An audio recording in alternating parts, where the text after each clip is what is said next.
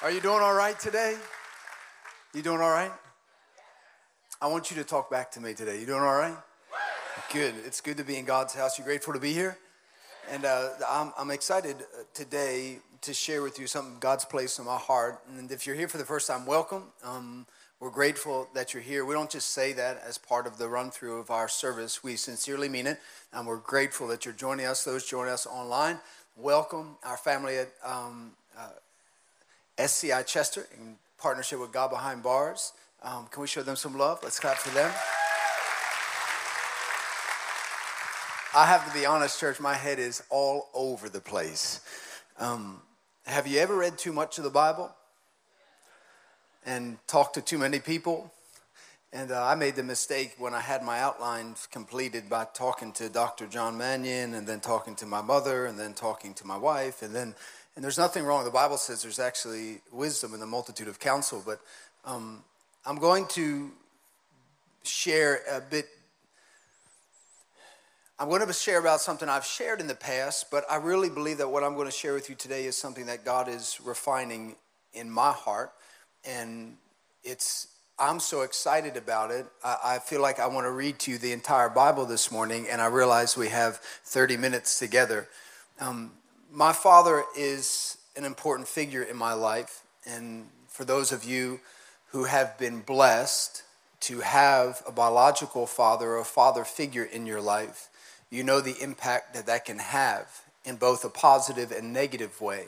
Um, my father and mother are away this morning, but I know they're watching online. And I want to say Happy Father's Day to my father, um, the father of eight um, crazy, delinquent at times children, um, but he did an incredible job at leading and setting an example for us to follow. And um, today, I want to share with you the power of, of knowing your identity. Many of you know or have heard my father's uh, testimony, his story. He is one of 11. He's the oldest son of 11 children. And when they were raised in Collingswood, um, they didn't have a whole lot at the time. They, uh, he would always remind us when we complained about having three or four in one bedroom. He said, When I grew up, you know, when those stories start, when I grew up, and I'm like, Oh, here we go, you know. But he wasn't kidding. They had three bedrooms in the home. One was for their parents, one was for grandma because she moved in, and the rest was for all the kids. and, um, but if you ask him, how was it? He says, the greatest time of our lives. And we loved it. We didn't really have shoes, and we ran around the neighborhood barefoot, but we loved it. And um, he shares with a story about how one of his elementary uh, teachers used to walk him home from school and tell him about um, Jesus. And he shares this story, and if you know my father, he's always smiling when he tells this because he's so excited to tell you about the Oreo cookie part, you know. And he's like, She brought me into this beautiful home. Never been in a home that big. Sat me down by this beautiful fireplace. I've never seen a fireplace before and brings out a plate of Oreo cookies. There were 12 of them. And he tells a story about how um, her son, who was friends of my father, he thought that six were for him and six were for her son. So he ate the first, the first half and just waiting. And she says, Oh, no, they're all for you. And so he tells a story how he ate 11 but brought one home to show all of his brothers and sisters because no one would ever believe this story. And I've heard my father tell that story hundred times, and every time I, I even say it, it's easy to almost fall off the cliff and get very emotional about it because understanding the powerful impact of one person's willingness to share their testimony of Jesus Christ. Thousands and thousands of people's eternities are forever changed because of one, one person's obedience and willingness to share the gospel of Jesus. And so there's power in that. But one thing that has always perplexed me about my father's story beyond the fact that he saved the one Oreo cookie and all that other stuff. My father has always been able to do things that seemed to be difficult for other men to do. And the older I got, I remember my father sharing stories with me and, and even watching my father live his life. I, I, I it's easy for me to do this today because he's not here, but I, watching him live his life, it was, it was perplexing at times as to why it was easy for him to be selfless or sacrificial. And I wanted desperately to be like my dad, but if I was really honest with you, I'd be like, I couldn't do that. Have you ever found it difficult to love somebody And then you watch someone who's in a, in a situation that's really difficult to love, yet they love them, and you're scratching your head saying, I want to be like that, but I don't know if I could do that. I would always ask my father about his story, and there's one thing he always used to share with me about his story. And it almost seemed perplexing to him as he would share it with me, but he says, Son, when I said yes to Jesus, I don't know why, I can't explain it to you. I, I know it was the power of the Holy Spirit, but I everything in me changed my identity was in Christ, and I was secure in that. And he told me that probably 15 years ago. And every time we'd go back to that story, I'd always ask him, Well, what is it? He goes, I just know that I'm a child of God. And he'd always go back to that, and every once in a while we'd be talking about issues, and my father would always chime in, and he'd smile and say, Identity is important. He'd say, It's powerful. And that'd be it. And you know those things where you want them to unpack this depth of explanation, but all you get is identity is important and it's powerful. I want us to turn to John chapter 13. John chapter 13. Is it all right if we jump all over the place today? I have to. I'm sorry. I have to. John chapter 13. Jesus is sitting with disciples. Um, and, well, let's just pick up in verse 1. Uh, it says, it was just before the Passover festival. The Passover festival. Man, I want to say so much. The Passover. Exodus chapter 12. Um, the father passed over the homes who had blood above the mantle of their doorway. While Moses and Aaron were instructed to go to Pharaoh and tell them about this final plague or this final instruction from God, Moses and Aaron went to the people of God and says, "Listen, what you're to do is to take a spotless lamb in your home and you're to care for it, and then at a certain point you're going to sacrifice this perfect lamb. You're going to take the blood of that perfect lamb and you're going to put it over the doorway. And when this spirit of death passes through Egypt, it will pass over and protect your home. And so Jesus is here sitting with the disciples leading up to the moment of Passover. And this is what it says Jesus knew that the hour had come for him to leave this world and go to the Father. Having loved his own who were in the world, he loved them to the end. The evening meal was in progress, and the devil had already prompted Judas, the son of Simon Iscariot, to betray Jesus. This is the verse I want you to lean into and just pay attention. Verse 3 Jesus knew that the Father had put all things under his power and that he had come from God and was returning to God. So he got up from the meal. He took off his outer clothing and wrapped a towel around his waist. And after that, he poured water into a basin and began to wash his disciples' feet, drying them with the towel that was wrapped around him. Pray with me. Father, I thank you for your word today. Holy Spirit, speak through me as I attempt to, in what I believe, share your word in a way that is freeing, releasing, strengthening, and encouraging to the body of Christ today. Holy Spirit, speak to us this morning. In the mighty name of Jesus, we pray. Amen. The passage of Scripture is unique. It's unique for many reasons, but what I want to begin with is talking about identity. And in case you get lost along the journey from identity and everything in between to the end, there's a power in understanding your identity which ultimately releases you to humbly serve people in a way that you normally would never be able to serve people. But that will never happen if you first don't understand your identity. When the scripture says that Jesus knew who he was, and he knew that he had come from God, there's a powerful explanation in, in, for us, at least, to understand that we need to know who we are. Identity is powerful. It's powerful because identity produces something. It produces many things, but one of the most powerful things it produces is a sense of security. It's a sense of security. And, and identity is something that you will fight for. There are, there are things that you will fight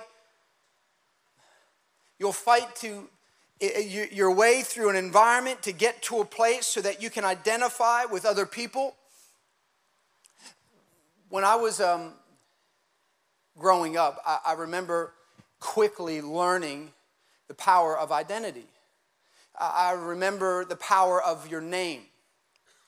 Um, and some, I say this way, when I went to school, some, the teachers would read the names and um, they'd come across, and, and I could always tell if they had an Eisenhart before me by the way they looked at me and said my last name. So they said, they'd read through and they'd say, Eisenhart. And then they'd look at me. And I could tell what cousin of mine they already had, you know. And then after me, if my sister was in class, she'd always be like, I can't believe it. Did you have this teacher? And I'm like, yeah, I was so bad. She goes, I know, you know. And um, so I realized that there is, there's power in your name. I also realized that there's power in your home. There's power in where you were raised, in your education, in who you associate with. Do you know, like when kids are in middle school and high school, they're just trying to find their group? You know what I'm talking about? And we think that that, that only begins in adolescence, in elementary areas, and then somewhere along the way it just dissipates. It never dissipates. You just find it in a unique way as an adult. Have you ever heard of this phrase, identity politics? Oh, no, you're gonna get quiet on me now. Have you ever heard that phrase? Society understands the power of identity, but society has no interest in necessarily leveraging the power of identity in a way that's beneficial to everyone, though they may confess that at times. They understand that the power of identity is so powerful that because it produces security, that you will defend it above anything else. So if we can pocket one another in, in postures and groups and almost look at one another and say, Yeah, you know, that's great. You are an American, but really you are from New Jersey. You're like, well, what, what, what the heck does that mean? You know? Well, well, that's just where you live. And, and so and we, we identify one another by different things and unique things. And I've learned over time that, that we become offended when we feel like our identity is being threatened. Do you believe me? Because I can start rambling off a bunch of examples, but we begin to defend, and, and it's true in politics, it's true in society, it's true in our homes. Society does its best, and, and when I say society, I'm telling you it's the flesh. It's, it's, it's, it's everything that's opposite to the nature of God and the Spirit of God. It views things in a completely worldly way and, and power is often leveraged in the use of identity. And this is what it does it just says, hey, this is who you are, and this is the most important thing about you. And let's just start in very generic terms. We can talk about it in issues of race, that your race is the most important thing about you. We can use it in, in the idea of addiction, drug addiction. We can use it about marriage, those who have been divorced and those who have not been divorced, those who have not been married. We can talk about education. We can talk about income. We talk about all those things, and, and society often loves to say, okay, if this is you, that's really important to you. Now, I'm trying to lay this out for you because I want you to know that in our humanity, we have a natural propensity to identify with certain things that inevitably produce security for us. And I, this is a crazy thing. It doesn't matter where you are, you will naturally drift to a place that you feel most secure. And even if you say, no, no, no, I love everybody, don't you love when people say, no, I love everybody? But naturally, we all drift to where? The place we feel most secure. Now, is there anything wrong with that? Not really. There's a reason that we have men's crews, women's crews, couples crews, crews that, um, uh, recovery crews. We, we have groups where people can f- find a sense of relationship because of the experiences they've walked through but there's something in this I need you to desperately get because this is the way that the world thinks, this is the way that the world operates. This is not the way the kingdom of God operates. It's not. And I, see it happening across the country today where people are like, and can I tell you, it even happens in the church. Wesleyans, Methodists, Presbyterians, you, you name it. We have, we have divided ourselves according to how we see ourselves and the value of how we attribute that to our identity. Let me say this way all of you have stock in your identity. And some of you have a lot more stock in certain areas than others. And I can ultimately tell where you have the greatest sense of stock in your identity because you'll protect that more than anything else. That's why some of you get really offended by certain things now that you're like, eh, I don't care. it's because you have no stock in your identity there. But someone else, they've placed it all on that. And so when that gets violated, they like start to lose their mind. They feel like the world is over and they're having a meltdown. Does this make sense to anybody? Um, I remember um, my grandfather's an amazing man, and, and he has traced our family ancestry back to the Black Forest in Germany back to like 1462 or something crazy. And I remember, like, as he was drafting this, he, it was like a 20 year, 30 year work of his life. And He's still alive. He's an amazing man. He's a wild, crazy man. He, we come from him. And, um, and so he's, he's, he's penning all this, and everything's by hand, and he's an artist, and it's beautiful. And so my whole life, like growing up, I remember thinking, like, when it, people would always talk about your origin, where are you ultimately from, which is ultimately a question of identity, I would always say, I'm German. German. And I don't really know what I'm even saying. I'm just like, everyone's like, oh, I'm Irish, I'm Italian, I'm this, I'm that. And I'm like, I'm German, you know, and I, I just didn't know, but, but that's what I was told. So, and there was this weird thing because even when you're told that this is who you are, even if you don't have a lot of argument in it, you begin to, to find satisfaction in it and security in it, and so therefore you begin to protect it. Well, fast forward about 15 years, and, and do you know how they started to make the DNA tests? You know where I'm going with this. And it's like, oh, we're German, we're German. We find out we're not German. Know? No, no, well, we are. We are German. I don't want to say that we're not German, but like we thought we were like all German, and it's like, and I love this because often I talk to people, they're like, "Yeah, no, I'm Italian," and you're like, "Are you?" And they're like, "Yes, I am," and you're like, "Whoa, okay, a lot of stock in that." Okay, you know, and and then you you, you find out you do your ancestry back, and then we find out, like for me personally, on my mother's side, that my great grandfather was 100% Jewish. No one knew. No, no one told anyone. So think about that being raised thinking you were German and then finding out that you have more Jewish blood in you. You're like, oh, you know. This is what I want you to get is that in life, you get the privilege from God to place stock in how you see yourself.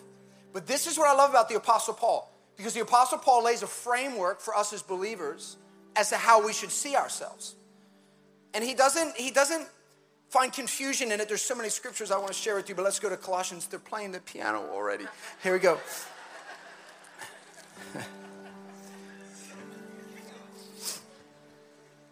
we should just let the 11 o'clock just fill the parking lot. Just, just kidding.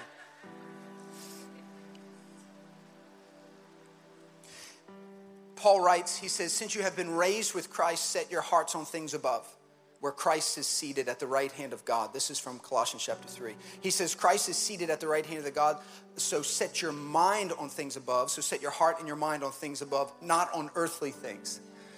So he's helping to lead you, saying, Listen, you're always setting your mind on these earthly things, these earthly things, these earthly identities. Listen, set your mind and your heart on things above. Why? Because this is no longer your world. You are a pilgrim passing through. This is not your home. You're not staying here. Christ says, he, This is what it says in John. He knew where he came from and he knew where he was going. Do you know where you're going? If you know where you're going, then live that way with a perspective that this is not your home and live with the perspective that, that heaven is never in a posture of, of losing a fight. Don't be one of those Christians like, oh, the world it's getting so bad. Can I? Well, you don't. You're not a prophet to tell me that. Jesus said that centuries ago. In this world, you'll have trouble. Read Revelation. He says everyone will be lovers of themselves, serving themselves it's going to be a, a, rerun of, of Judges chapter 19, which ended and said, Everyone did what was right in their own eyes. Now listen, it's not, it doesn't say everyone did what was wrong in their eyes. No, it says everyone did what was right in their eyes. You know what it means? Everyone becomes their own God. There is no final authority. Sound familiar? It's the world we're living in, we're walking in it right now. For you died, listen to this You died, and your life now is hidden with Christ in God. You know what he's saying? All of your past identity and how you saw yourself has died. It has died. And some of us, I'm telling you, you've placed so much stock in it, and there's nothing wrong with knowing where you've come from, with celebrating your heritage and all those things. But can I tell you, this is where the problem comes in is when you have a higher stock in your earthly identity than you do in your heavenly one. That's the biggest problem. Because ultimately, listen to me, you defend and find security in how you see you. Listen, I've never met a secure Christian who lives close handed. You know why? Because a Christian who finds their identity in Christ lives open handed. Why? Because their God is Jehovah Jireh, more than enough. And he teaches us that our dependency is not to hold on to things, but to live open handed and releasing to give unto others. There's a sense of security that comes from our identity. If you, you know, we read Matthew 6 all the time for where your treasure is, that your heart will be also. For where your identity is, there you will find satisfaction. There's something powerful in recognizing that. That's why he goes down and he says, You cannot serve both God and money. He's basically telling you that you choose to form your identity and you will guard it and it will become the biggest thing in your heart. And so, while the world is telling the church how to love and how to look at one another, Church, we have to go back to the word. And the scriptures continue in Colossians. It says, You used to walk in these ways. He says, Put to death whatever belongs to your earthly nature. You're like, Well, well how? Because that died when you said yes to Christ. Put to death your earthly nature, sexual immorality, impurity, lust, evil, desires, greed, which is idolatry. He says, Because of these things, the wrath of God is coming. But you used to walk in these ways, but in the new life that you live. He says, Put but now you must also rid yourself of all such things as these anger, rage, malice, slander, filthy language from your lips. Do not lie to each other. And since you have taken off your old self, with its practices and put on the new self, which is being renewed in the knowledge and in the image of its creator. and he goes on to talk about clothing ourselves in the image of God, how to walk in this sense of love towards one another.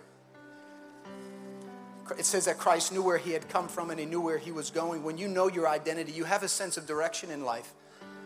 You don't wander through life confused and perplexed. You know your home. You know who's the father of the home. And so you choose to place stock in your identity in Christ. Paul says, Of all of the things that I have done and all the accomplishments, they are filthy rags compared to the finished work of Christ. And so all of us place stock in the things that we have accomplished, and we should be proud of the things we've accomplished. But my friend, don't ever allow yourself to place a higher stock in your identity than that which comes from God. You know the greatest title that you and I have? The greatest one. The greatest title is this to be a son and a daughter of God. It's the greatest thing. It's the greatest thing. It's the greatest thing. Do you know that's what Christ is returning for the church, his sons and his daughters? Identity produces security. And in our security, we find direction. But it ultimately culminates in releasing in our hearts this humility that leads to serving other people. And this is why the Bible always talks about how to love. It talks about how do we walk in love? How do we recognize love? Now, the world will tell you that, that love is defined in a different way than the way that the scripture defines it.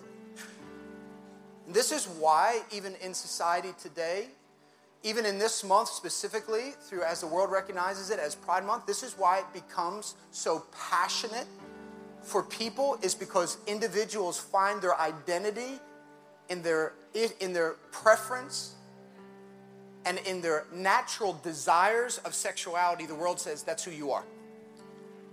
That's what the world does. That's who you are. That's who you are. And you know what the world does? You're going to fight for that because we've just told you that's all you are. Not only all you are, that's the most significant thing about you. And God comes, sends his one and only Son from heaven to earth to deal with what? Our broken desires. The desires that we naturally have apart from the power of the Holy Spirit, we form our identity in these desires. And that's what Christ came to set us free from. He came to set us free from us finding our sole identity in how we think, in how we act, in how we feel. He says, No, that won't redeem you. But that which will redeem you is that spotless lamb. That perfect, spotless lamb that came from heaven to earth, who went to a cross, who paid for your sin and for my sin, who was placed in a tomb and three days later was raised to life, who defeated sin and death. That's the love from heaven to earth. That's the love from a father to you. But God demonstrated his love towards us that while we were yet still sinners, while we found our identity in things of this world, Christ died for us. It's the God that we serve. And so the Bible teaches us how to love, it teaches us how to walk with one another. This is how God showed his love among us. He sent his one and only Son into the world that we might live through him. This is love that we loved God, but that He loved us and sent His Son as an atoning sacrifice for our sin. God is love, and whoever lives in love lives in God. And this is how we know that love is made complete among us, so that we will have confidence on the day of judgment. In this world, we are like Jesus. Let's be a church that celebrates our diversity, our heritage, our uniqueness, but ultimately, I believe with all my heart, and I'm learning this, that I need to take stock in where I place my identity. Because at the end of the day, our greatest identity is found in Christ and Christ alone. And some of us will ask, well, why don't you serve others? I believe that passage of scripture is telling for many of us. Do You know, when Jesus came to Peter, he got down and kneeled on the ground to wash the feet of Peter. And Peter's like, What are you, what, what are you doing? He's like, I want to wash your feet. Peter's like, No, no, you're not. He probably had feet like me. He's like, No, you're not. You're not getting near my feet. You know what I mean? And and and he says, um, if you don't let me do this, you'll have no part of me. And then Peter, he's the man. He goes, Well, then wash my whole body. And he says, Peter, you don't need a bath. you know, you know what he's, he's talking about? That Christ came to humbly serve, to sanctify, and to redeem. If you look at Second Corinthians, Paul instructs the church, and he instructs the church with a ministry that comes from Christ. And he says it's a ministry of reconciliation. I want to read this to you. And the reason it's so powerful is because it helps lay aside the confusing things of this world. And it helps us posture ourselves in how to see one another. I'm telling you, all of us do this. All of us judge one another. We do this. Why? Because we guard our own identity. And how do you guard it? By looking at others and judging them in an inferior way to how you view yourself. And so we guard that. We find security in that. This is what Paul writes. He says, For Christ's love compels us because we are convinced that one died for all and therefore all died. And he died for all that those who live should no longer live for themselves, but for him who died for them and was raised again. Listen, it's what Paul's writing. So from now on, from now on, the old is gone and the new has come. We are new creations in the eyes of God when we say yes to Jesus. Amen. We're new creations. So from now on, we we regard no one from a worldly point of view. You know what Paul's saying? This finding value in the identity that comes through the world, we no longer look that way. You're like, why, Paul? Why don't you look that way? Though we once regarded one another this way, we no longer do. Therefore, if anyone is in Christ, the new creation has come, and the old has gone, and the new is here. Amen? There's something powerful that is released when you find your identity in Christ. And I love what it says in John 14, 15.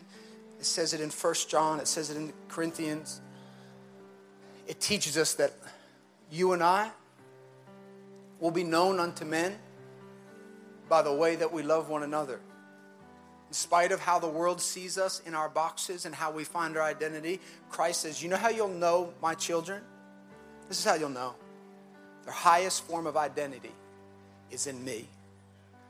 And how do I know that, you ask? They have the humility to serve one another and to love one another, to be patient with one another, to be long suffering with one another, to endure with one another, to be kind and gentle with one another. That's how you'll point my kids out in the crowd. That's what God says. You bow your heads and close your eyes. Holy Spirit, help us in the days that we live not to trust in ourselves. Help us not to find our security in our identity, in our bank account, in, in what we've acquired. Help us to, uh, to find our identity in you and in you alone. May it produce in us a sense of security that releases us to be the mother that we're called to be and the father that we're called to be. Father, I thank you for the amazing men, the fathers in this home. Father, I thank you for the biological fathers, the spiritual fathers. I thank you for the soon to be fathers, the grandfathers. Lord, I just thank you for what you've placed in this house. And Father, I pray today for those that may have felt robbed of not having a father, or maybe one that had failed them.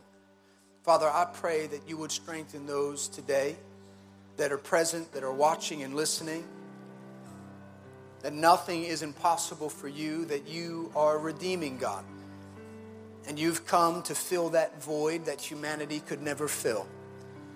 I thank you that you are the ultimate Father the ultimate provider, the ultimate healer. And today, before we go, if you're here today and you have never had the privilege to call on the name of Jesus and to find salvation, I don't want that to be said any longer of your story. If you're here or watching online and you've never surrendered your life to Jesus, I want to give you the opportunity before you leave. While everyone's head is bowed and eyes are closed, if you're here today and and you've never gotten to the place in your journey to say, I need God. I need God. I pray that today is a day that you recognize your need of God. Sin separates us from the Father in heaven. All of us have sinned. All of us have fallen short of the glory of God. And now you're left with a choice. Do you live out your days recognizing that you have sin in your life and just roll the dice to see how things will go? Or do you recognize that you have sin? And not only that, you recognize that you are not able to save yourself from the sin. It's not a matter of judging yourselves amongst other people because the Bible clearly teaches that all have sinned and fallen short of the glory of God, that none are righteous, not even one. It sounds a bit depressing when Jesus is left out of the story. But God, in His love towards us and for us, sends His one and only Son from heaven to earth to redeem us, to save us, the Bible teaches in Romans 10 9 that if we confess with our mouth and believe in our heart that Jesus is Lord, we shall be saved. We are a new creation in Christ. That old identity is gone, and our identity is solely placed in Jesus alone. And so, if you're here today, we're going to say a prayer before you go so that you can be part of the family of God. So, come on, True North, let's lead people to prayer to find salvation in Jesus right now. Repeat this prayer after me. Say, Dear Heavenly Father, I receive your son Jesus as my personal Lord and Savior. Forgive me of my sins and come into my heart. I believe that you died on the cross and conquered sin and death. I'm now a Christian. Christ now lives in me. In Jesus' name, amen. Amen. Come on, let's clap for everybody.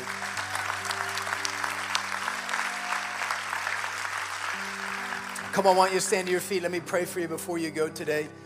I just want to pray a prayer of blessing over you and your family and your children and, and your businesses and your health and your, your mind, that you would have a sense of peace and security in your mind and no longer have that fear. If you said yes to Jesus, I want you to know it's the greatest decision you've ever made in your life, the greatest one. As you leave today, we have a gift for you right out in the lobby. It's a New Testament Bible. Our team will be waving this up in the air. Make sure you stop out there and say, Hey, I made a decision to follow Jesus. We'll do everything possible to help you in your journey with Jesus. Just let us know um, that you said yes to Jesus today, and we'll do everything we can to help you. Um, for everyone else, let me pray for you. You stretch your hands to heaven. Let me pray for you. Father, I thank you for your kindness and your patience towards us. Father, I thank you for your patience towards us and even understanding our identity. But Father, may we walk in the authority that has been given to us. The scripture says that he knew what he had, that he had received authority from the Father. And in Matthew 28, Jesus says, All authority in heaven and earth has been given to me. Therefore, go and make disciples of all nations, baptizing them in the name of the Father, the Son, and the Holy Spirit. May we walk in that authority. Father, go with us as we go today. Bless every family, bless every father in the mighty name of Jesus. Bless every every mother, every child, grandparent in this, in this home today. Father, we're so grateful that we could belong to this family. Protect this family. Guard it from any adversary and, and from any demonic attack. Father, we thank you for what you have brought together. May we rely and trust in you alone. In the mighty name of Jesus, we pray. A faithful church said, Amen. Amen. God bless.